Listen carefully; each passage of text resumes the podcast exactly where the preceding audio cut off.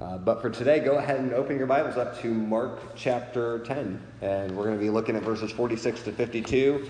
Uh, just kind of a clean end and a clean break to this section of Mark's gospel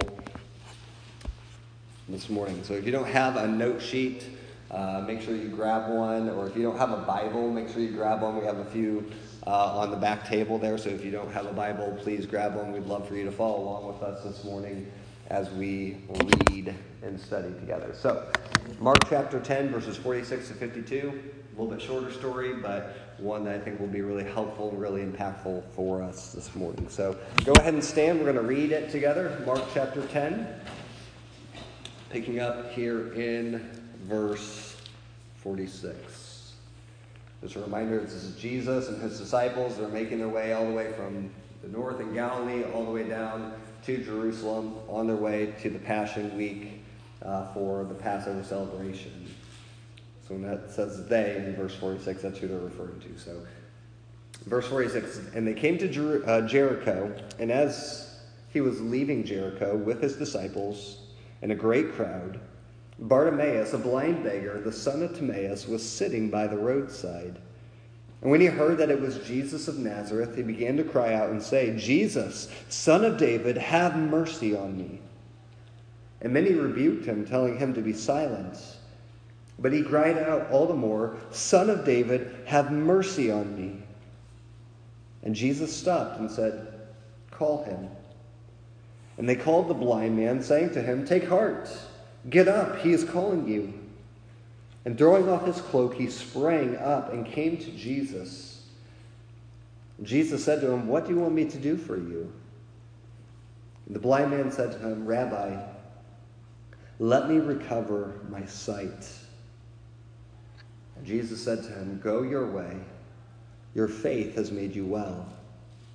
And immediately he recovered his sight and followed him on the way. Go ahead and have a seat, and we'll pray and ask God to bless our time this morning. Our God and Father, we come uh, before you now to ask for your favor on our time of study. So thankful for the opportunity to come to your word, knowing that your words impart life. And for many of our students, they need life. Uh, they need you to change them. They need to be able to see Jesus. And so, Lord, that is a, a pure and an honest request this morning that you would just help us to see Jesus in all his glory, in all his beauty, in all his splendor, and to see that Jesus is worthy to be followed with all that we are. So give us that strength, give us that wisdom this morning. We desperately need it. In Jesus' name, amen. Well, over the last couple of years, uh, our household, uh, we like to often find different movies or shows that we like to watch together as uh, part of our family nights. One of our favorite shows that we have uh, learned to love and appreciate over the last couple of years, which has become kind of a national phenomenon in many ways, is none other than the famous TV show American Ninja Warrior. How many American Ninja Warrior fans do we have in here this morning? Yeah? Okay, mostly on the stage. There's a few, few of you over there. Okay. Um, awesome. How many of you have actually ever done like Ninja Warrior courses before? Like actually gone to like a gym before? Yeah. Okay, it's pretty. It's pretty sweet. I always like look at that show and think, man, I if I if I ever gave up one thing, which you know, right now I'm, I'm like in running, I'm like, man, I would love to do the Ninja Warrior stuff, but um, I'm starting to learn that this would not be a good stage of life for me to just start doing those things. In fact, uh, the crazy thing is, this past year, uh, if you watched this last season, three of the final five contestants who made it to the very last round of it were like 16 year olds. They're half my age, essentially, and these guys are insanely good at this show.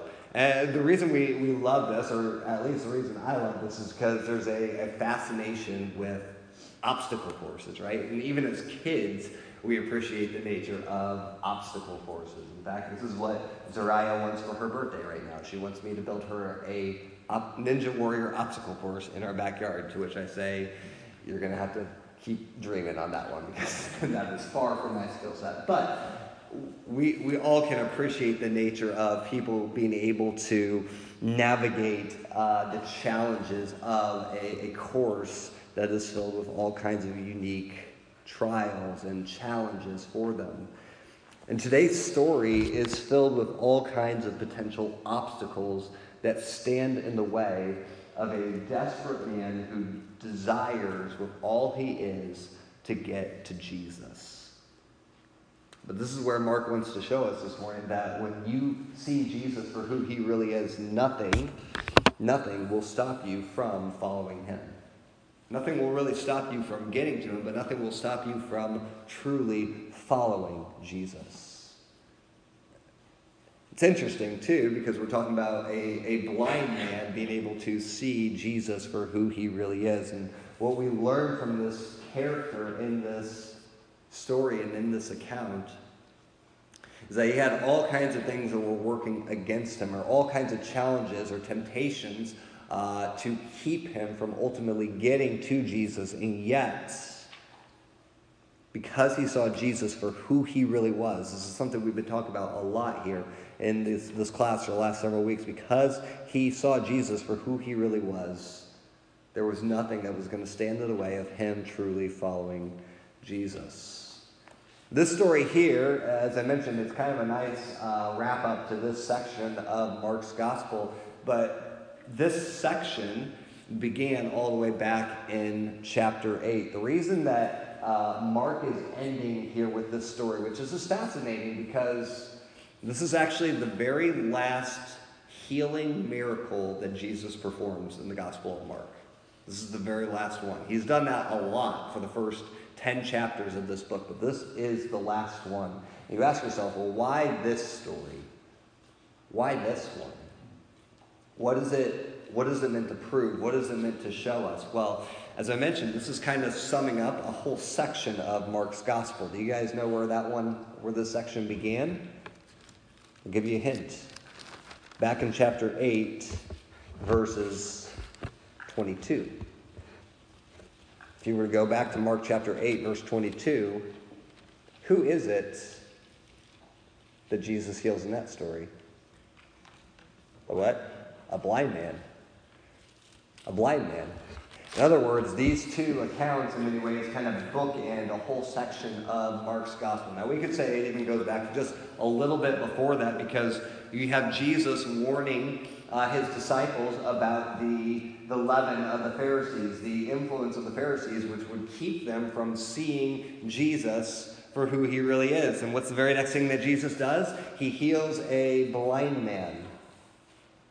And here we are at the very end of this section, Jesus healing a blind man once again. The point of this entire section, from chapter 8 to chapter 10, is the ability to truly see Jesus. Mark wants to put that on display for you to see Jesus for who he really is. And in this whole section, what has Jesus done on three different occasions? Three different times we talked about this. What has Jesus told his disciples about? his death, burial, and resurrection, right? He's trying to get them a, a clear picture of who he really is and how they respond to it. And as we've seen, most of the, the accounts, it's not very favorable, right? They, they, they struggle to really wrap their minds around who Jesus is. And yet, we have in a story like this a blind man who we're going to learn actually sees quite well. So, what we're getting from this here, though, is that when you see Jesus for who he really is, nothing will stop you from following him. Well, what are some of the things that keep us from following Jesus or from truly pursuing him the way uh, that we should? So, first thing we see in this story is that uh, it's not the shame of your past, right? So, the shame of your past does not stand in the way of you getting to Jesus. Look at verses 46 and 47. It says they came as they came to Jericho, or as he was leaving Jericho with his disciples and a great crowd, Bartimaeus, a blind beggar, the son of Timaeus, was sitting by the roadside. So here Jesus is uh, entering into and departing from uh, the town of Jericho. Jericho at this time is one of the oldest cities in the ancient world. It stands about 17 miles away from Jerusalem. So, in other words, this is kind of like the home stretch of Jesus' journey to Jerusalem for the Passover week. Uh, but these last 17 miles to uh, Jerusalem are very much what we would say uphill. Uh, it's several thousand feet from Jericho to Jerusalem at this point. So, this is, in many ways, this is one of the toughest parts of the journey uh, for Jesus and his disciples. The final stretch on his journey to the cross, but he must pass through this significant town first. And it's here that he has a divine appointment with a blind beggar named Bartimaeus. Now, this is significant because how many times in the Gospels does somebody that Jesus healed get a name? How many times do we learn the name of the person that Jesus healed? To my awareness, there's like never. It's like hardly ever the case that we learn about Jesus healing these people, right? We don't know these other blind people that he healed, the, the, the deaf, the mute, the, the demon possessed. We don't really learn their names for the most part, and yet we know this guy's name is Bartimaeus. Uh, in fact, Mark is uh, sensitive to his Gentile readers. He, he explains what his name means. He says uh, his name was Bartimaeus, the son of Timaeus, which, if you know anything about how the Jews did their names, uh, the name Bar uh, in the Jewish language meant son of. So when his name is Bartimaeus, his name is essentially son of Timaeus, right? So, kind of an interesting name here, and you're like, this feels really redundant. But again, remember, Mark's writing to uh, probably the church in Rome. These people don't know these things. It's kind of interesting, but also, interestingly enough, the reason that he's maybe actually giving Bartimaeus a name, why do you think he might actually mention his name? Think about it for a moment. Why, why might he actually mention Bartimaeus out of everybody else in the gospel that he's talked about so far. Do you think that maybe, possibly, he might be known to the people in Rome? In other words, why would Mark mention this guy unless people might actually be familiar with who he is? In fact, this is not the only time that he's going to do this in the gospel. We're going to see in chapter 15, verse 21, another occurrence where he does something like this because he's actually drawing attention to people who might have had a significant role in the church later on. And so this is not some fluke encounter that Jesus has here. This is a life changing encounter in many ways. So here, as he's leaving uh, Jericho, sits Bartimaeus, who has set up a very strategic place to collect alms, right? So, as a beggar, uh, you, you want to put yourself in a place where you will receive, hopefully, the, the most uh, income from people who are passing by. Remember, Jericho is a very strategic city on the way to Jerusalem. There's a lot of pilgrims who are going to Jerusalem at this time to uh, celebrate the Passover. So you set up right along the roadside there. You're bound to get a lot of foot traffic going by and a lot of potential donations to you. And again, as a blind person, you can't work. This is your only means of income is the generosity of other people.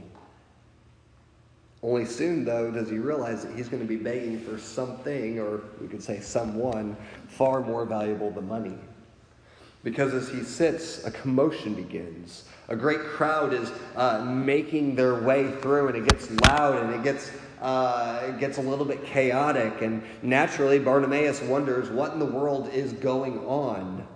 Uh, Luke, who also tells of this story, uh, tells us that Bartimaeus asks somebody who is nearby, What's happening? What's going on? Who, who is passing by? And there in Luke's gospel, and even here in Mark, he tells us that they learned or he inquired, and they tell him that Jesus of Nazareth is coming. The Jesus of Nazareth is passing by.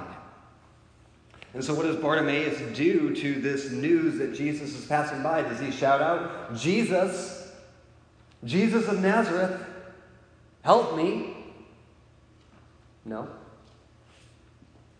No, he doesn't say, Jesus of Nazareth, help me. Notice somehow he puts all the pieces together about Jesus' identity and says, No, Jesus, son of David, have mercy on me.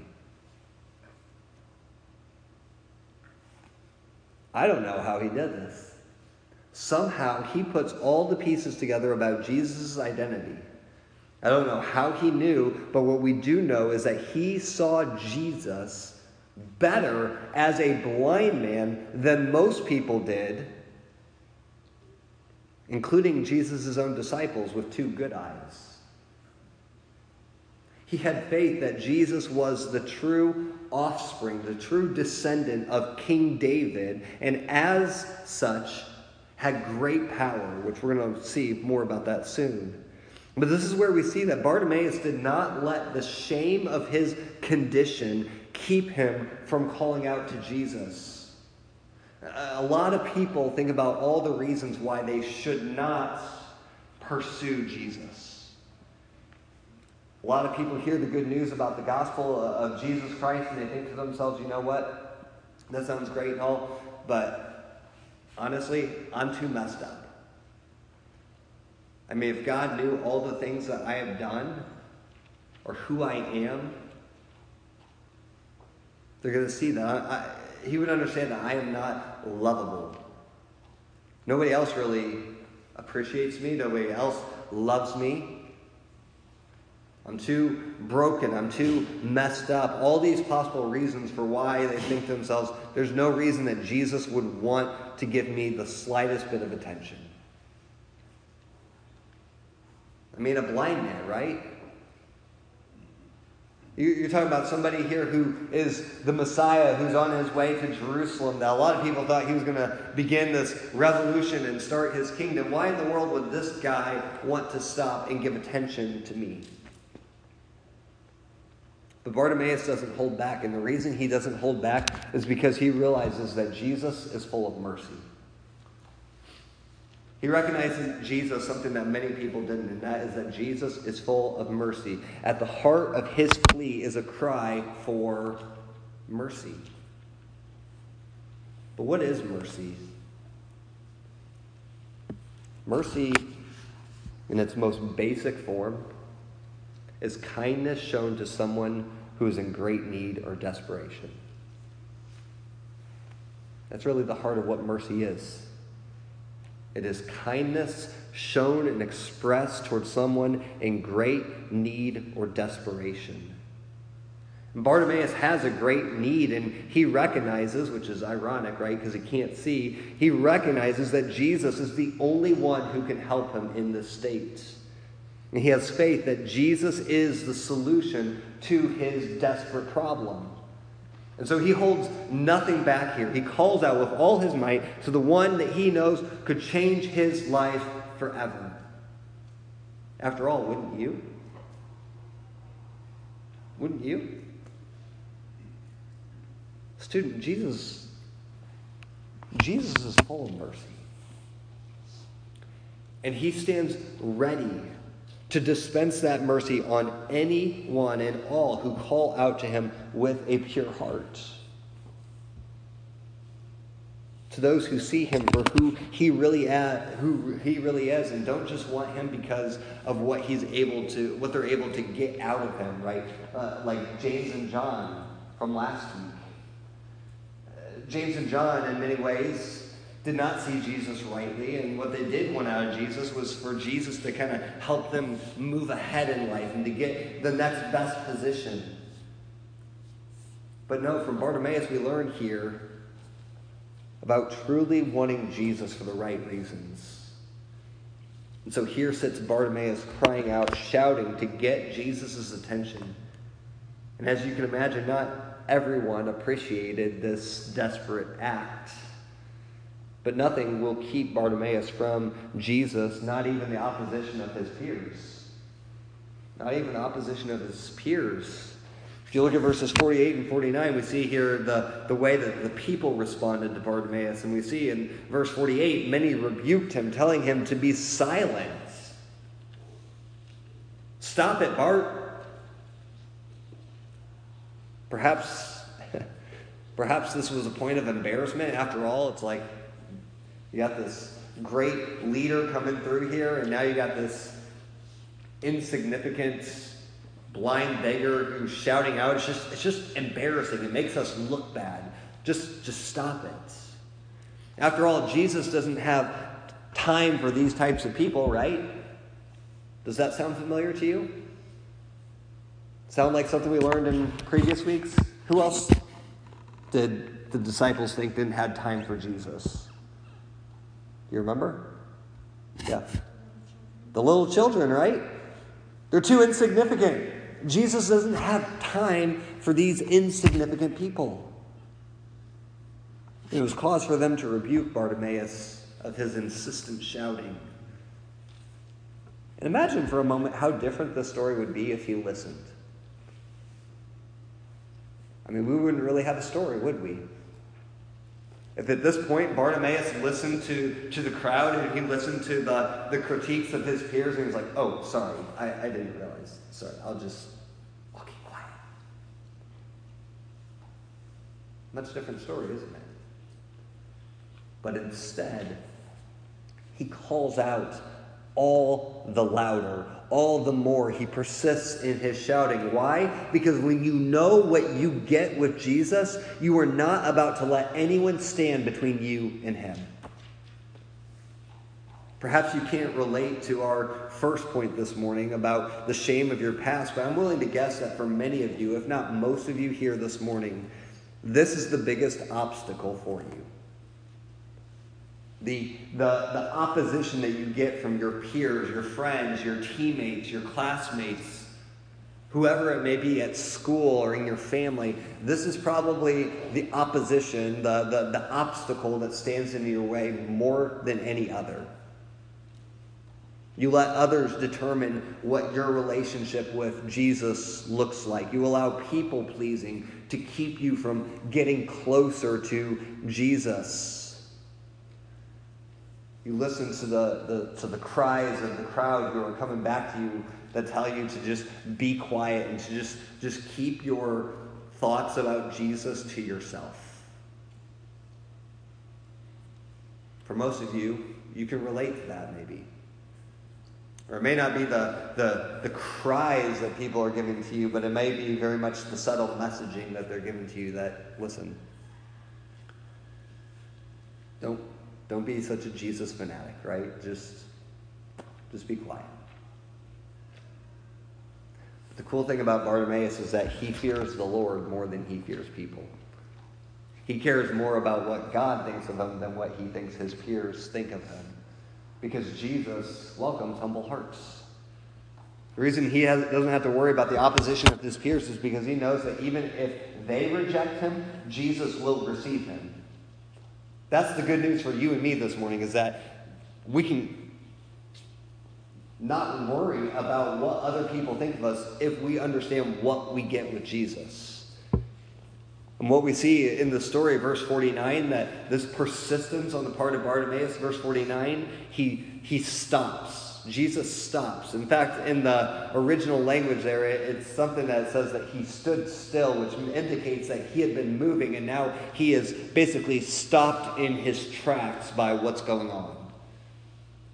Bartimaeus' call is met by a call of Jesus now to come to him. And I love the, you get, I don't know if you picked up on this when we read this here. There's an ironic attitude shift with the crowd in this story because they go from his biggest critics to all of a sudden his biggest like cheerleaders, right?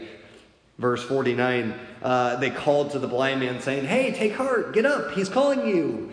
All of a sudden, these people that were now trying to suppress him are now trying to like uh, support him and encourage him and, and cheer him on here. I just always think that's kind of ironic here. But within this stage of the story, we see the nature of Jesus put on display once again. He is not drawn to the proud or the assertive wills of other people, like we saw with James and John last week. Instead, like a magnet, his heart draws those who are humble. It draws those who are humble, who see their need for Jesus, who are desperate for Jesus and cannot imagine life without Jesus. That is the kind of heart that Jesus calls, welcomes, receives into his kingdom. It's similar to the heart of a child.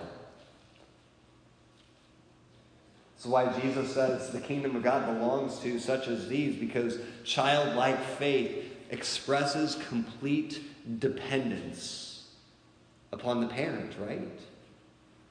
I mean, that is, that is the very nature of, of childlike faith, the opposite of, of pride that says, I'm, I'm good enough on my own, I don't need someone else, or I, I want to use Jesus for my own selfish purposes.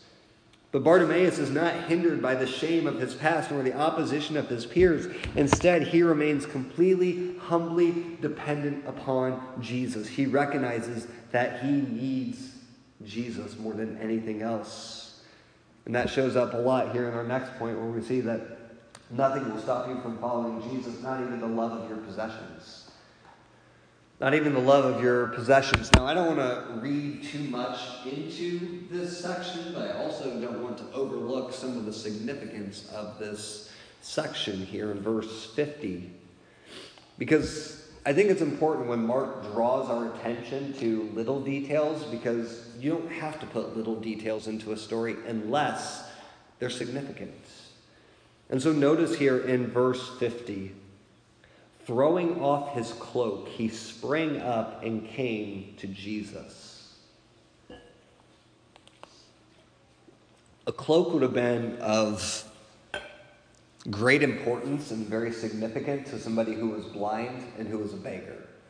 Um, it was probably one of the few pieces of clothing that this guy actually had. Uh, not to mention that for a lot of these guys, the way that they collected their alms that they received from people as they were uh, going by on the, the way. They kind of like, you know how musicians, when they play on the street corner, they open up their case so people can put money into their case. Well, for a blind beggar, their cloak was kind of that basket to receive those donations, right? So this was uh, both important to him from a clothing standpoint, but really symbolically uh, of everything that he is as a beggar, as a blind man.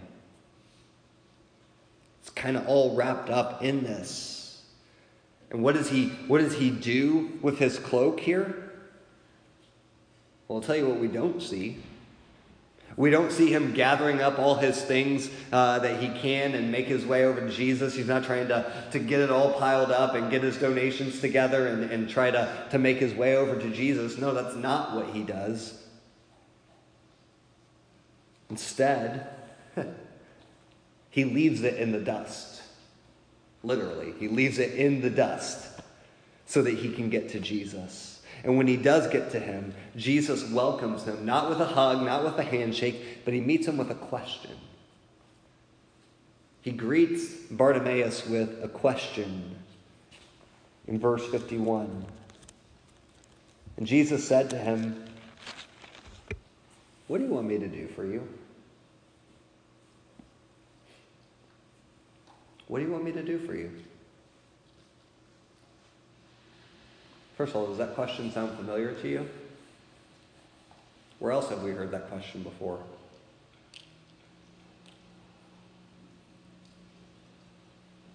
I'll give you a hint.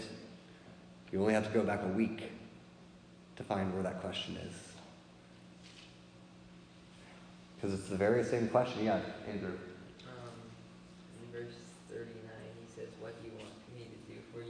And who is he asking that question to? To James and John. To James and John. And what did James and John want him to do? Um, grant us to sit one at your right hand and one at your left. Yeah. They were making a they were making a play for the best seats in the kingdom of God, weren't they? They wanted the positions of honor and authority and power. It's interesting that Jesus asks this question to Bartimaeus, though, right? Because let's just be honest. Is, isn't it kind of obvious what Bartimaeus is going to ask for? I mean, you've probably heard it said before that there's no such thing as a stupid question, right? But there are some things as obvious questions, right? A blind man comes up to Jesus and Jesus says, What do you want me to do for you? He's probably not going to ask for better grades on his upcoming test, right? It's, I, I want to see. No, here's what we have to remember that Jesus, Jesus knows, right? It's not as if Jesus is oblivious to the fact. Jesus knows what this guy wants. He knows what this man desires, but he asks these questions to expose the heart for all, including us, to see his response. Because it shows us here that this man doesn't care about his possessions because having Jesus is far better. Having Jesus is far better than anything else.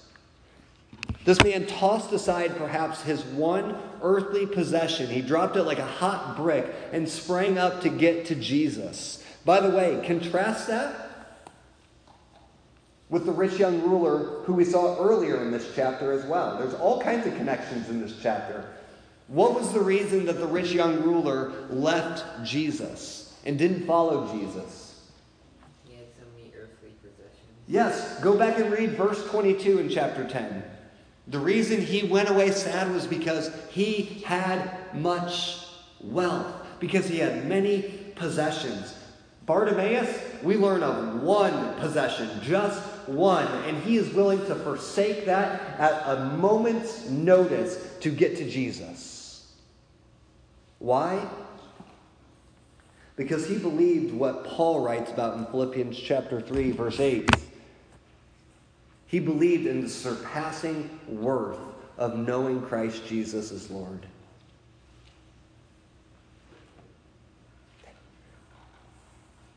What good is all this other stuff if I don't have Jesus? What good is anything in life if I don't have Jesus? And Jesus, seeing the genuineness of his faith, is merciful to grant this request. And this is so interesting because, again, this shows all the different ways that Jesus is able to heal. Because when he healed the blind man back in chapter 8, what did he do? He, like, spit in the guy's eyes, right? And he did all this, like, weird stuff. He doesn't do any of that here. He just speaks. Just like he does at creation, he speaks and light appears. For the first time, this guy is able to see. This is life changing, even for a guy who saw Jesus better as a blind man than most did with perfect vision. Student, is Jesus really that valuable to you? Is he better and more desirable than anything else in this world? And I know you know the right answer to that question. I don't doubt this morning that most of you would give me the right answer. My question for you is what's your honest answer? If you were to ask yourself that question this morning, is Jesus truly worth more than anything else in this world to you? How would you honestly answer that question? And you can answer that question a lot of times by asking yourself a follow up question of what does my life show? What does my life indicate? And that can be answered by what we see in our final point this morning, where we see that nothing will keep us from following Jesus, not even the challenges of Jesus' path. Not even the challenges of Jesus' path. It's interesting that how this story wraps up in verse 52. Jesus said to him, Go your way, your faith has made you well. And immediately he recovered his sight and followed him on the way. Jesus' command to this guy is to go your way. Let me ask you this What way was that? What way was it? What does the text tell us was his way? Yeah. Yeah, he followed Jesus. Follow Jesus. Notice the, the, the, the, parallel language there. Jesus says to him, Go your way. The story ends by saying he followed Jesus on the way. The way for this man was Jesus' way. After all, where else would where else could he go? Where else would he go? Where else would he want to go? What was Jesus' way at this point? Well, this point in Jesus' life, his way was a 17 mile uphill journey to Jerusalem, being led as a lamb to the slaughter. I mean, I don't know about you, but how many of you would be quick to sign up for that road trip? I mean, this guy could have thanked Jesus and went on to live a very cushy, comfortable life. Got a real job, got a profession, settled down with a wife and kids. I mean, he could have, he could have lived his, his own American dream if he wanted to at this point. But Bartimaeus understood something vitally important, student. Even though following in Jesus' path would be hard, even though it would probably be filled with all kinds of troubles and persecutions, being with Jesus was far better. It was far better. Following Jesus' way rather than the ways of this world, we could even say the uh, American mindset of comfort is what's best. And that's because Bartimaeus saw Jesus as completely worthy to be followed. Jesus is the king. Jesus is the true son of David. Where else would Bartimaeus turn? Student, Jesus is far more than the guy who just saved you so that you could live with greater comfort knowing that you're not going to hell. Jesus is more than a wise teacher whose morals are cleaner and less ugly than the ways of the world. Jesus is more than a resume pattern for your college applications that show you were involved with church life and your FCA groups in school. Jesus is far more than any of that. Because when you see Jesus for who he really is, you realize that Jesus is your life. He is, he is your life. He is everything to your life. Everything you do is filtered through that lens of who Jesus is. Of Him being worthy because your life and all that you do is an act of worship towards something. And if the Jesus that Bartimaeus saw, both as a blind man and as a healed man, is who he claimed to be, then he is worthy of your all, which means following him completely. It also means the following that if Jesus is truly the Son of David, then Jesus is King. Jesus is King. And a king means a ruler, he means an authority figure. I think we struggle with this concept in our country because we're used to operating in a, in a you know, a, a, type of democracy, right, where we have some level of saying things. We don't live in a monarchy where we have a king who kind of has all authority and power to, to command and to do whatever he pleases, right? So naturally, I think we as Americans maybe struggle with this concept more because of the culture that we live in. But this is where we have to remind ourselves that if Jesus truly is a king, which he is, he has all authority over you and your life, and we need to treat it that way. That when Jesus speaks, when he commands, he is doing so with absolute authority. But do not think for a moment that his authority is just meant to control you, it is meant for your eternal good. So, as the Son of David, Jesus is King. Secondly, Jesus hears the cries of those who humbly call out to him. Student, Jesus loves to listen to those who need him most. Like a good father who is anxious to provide the most basic needs and the most pure requests from his children, right? Like some of these things you just don't understand until you become a parent and your child asks for some of the most basic and the most essentials of things. You're not you're not looking at them with some sense of superiority. You're not despising them. No, you understand the, the purity of what they're asking for, and you delight to be able to grant that to your child. Jesus is the exact same way. He stands ready to hear and to listen those who cry out to him with a pure and a humble heart. And because of that, we can also understand this morning that Jesus makes time for the lowly and the needy. I mean, this story is, I, have loved studying this story this week because it's another reminder to me of the nature of Jesus that he makes time for the people that most of us probably wouldn't.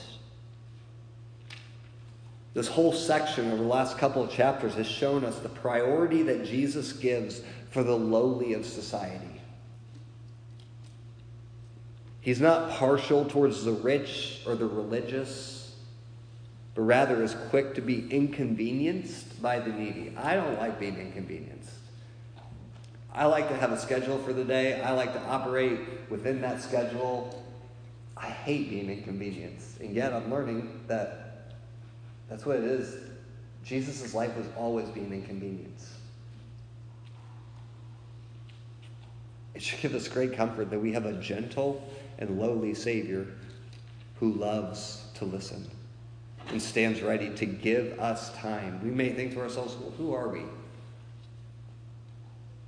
To ask for time from Jesus when Jesus shows that he stands ready to give it to anyone. Fourth, and probably the thing we've seen most clearly in this story, that when you truly trust Jesus, you will gladly forsake everything to follow him. Seen in how Bartimaeus left everything his cloak, his home, his lifestyle, in many ways, his identity to follow Jesus.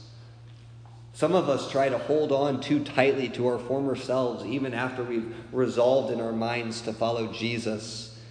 It could be some of the, the things that we used to pursue as, as an unbeliever. It could be uh, certain friends or relationships or peers that we just have a, a, hard time letting go of, even though we know that they often hinder us from getting to Jesus. It could be certain greeds or lusts or desires that uh, we are continuing to fight against that are trying to keep us from Jesus, and yet we're still finding ways to, to cling and to hold on to those things.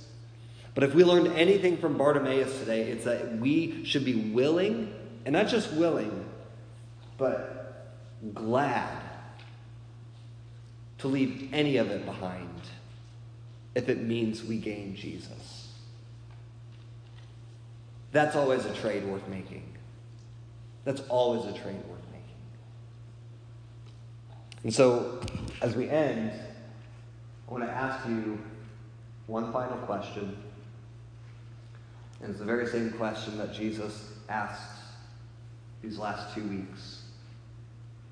And I want you to think about it. How would you answer the question, What do you want me to do for you? What do you want me to do for you? If Jesus were to stand before you here today, right now, sometime this afternoon, and ask you, What do you want me to do for you? What would you honestly respond to him?